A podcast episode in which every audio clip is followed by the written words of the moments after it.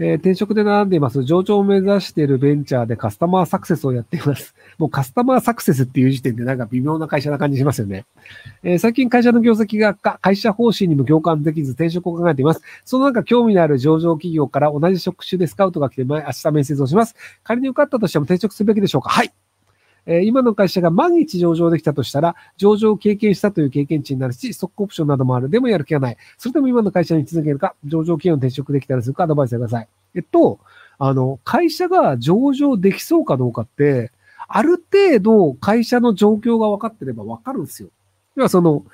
まあ、あの、社内にいると年間の利益これぐらいだよねとかっていうのが見えるじゃないですか。で、年間の利益が毎年毎年1億円以上あって、で、会社の売り上げが毎年毎年50%以上上がってますとかであれば、お、これは上場できるかもね、みたいになるんですけど、そんなに売り上げ上がってないよね。で、利益が1億ないよねってなると、それは上場したいだけで、割とその足踏みしてるよねっていう状況になるんですけど、ただ、本当にこれ僕の個人的な感覚なんで、全然関係ないかもしれないですけど、あの、カスタマーサポートの事業部をカスタマーサクセスとか呼ぶようなやつは、まともな人間はいないっていう。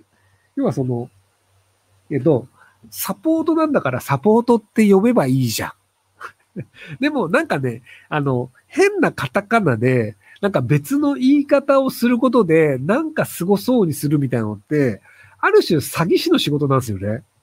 そのなんか、あの、いや、要するにそれってこういうことだよねっていうのを別の名前で言うことによって、その人に誤解をさせるみたいなのを当然と思ってやってるっていうのって、なんかその、社外にとっても、やっぱりそれってその、あの、この人たちって正しいことを言ってないよねっていうのが伝わっちゃうんですよね。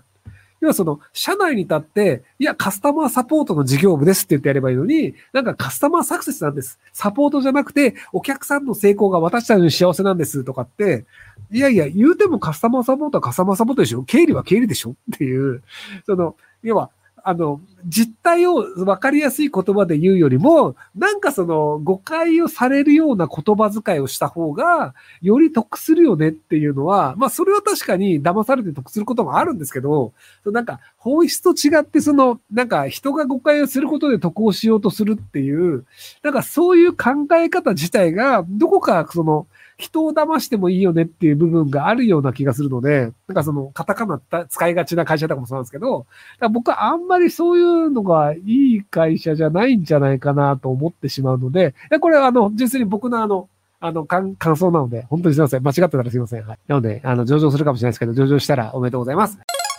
えー、早稲田大学で情報系の学科に入った新1年生です。アメリカでデータサイエンティストになりたいです。今持ってる資格は TOEIC975 点と英検9だけです。就職で有利にダメだに今やるべきことは何だと思いますか？最近は C と Python の勉強を始めました。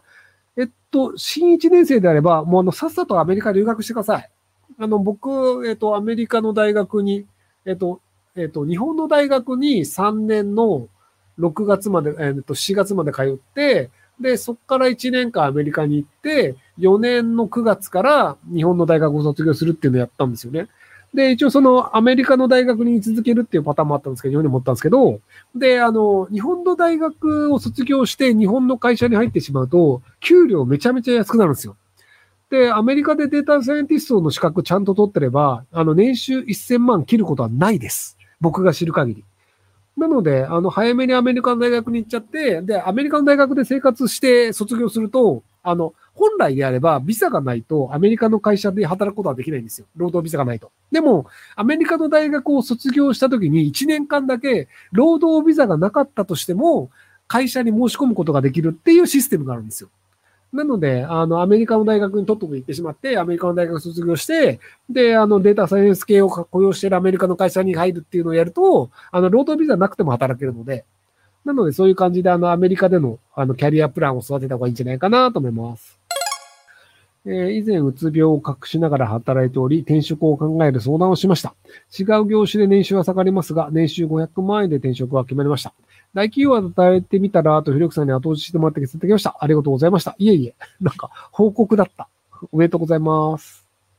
たまにあの、報告される方いますよね。あの、いや、全然ありがたいんですけど、はい。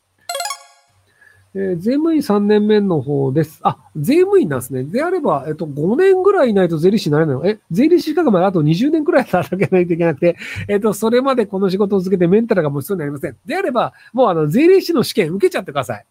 あの、税務員で働いてるのであれば、税理士の試験もそんなに難しくないと思うので、なので、あの、税理士の試験受けちゃって、税務員の、あの、仕事もした後、税理士になりました。35歳です、みたいな感じで言った方がいいと思うので、なので、今から、あの、税理士の、勉強を頑張ればいいんじゃないかなと思います。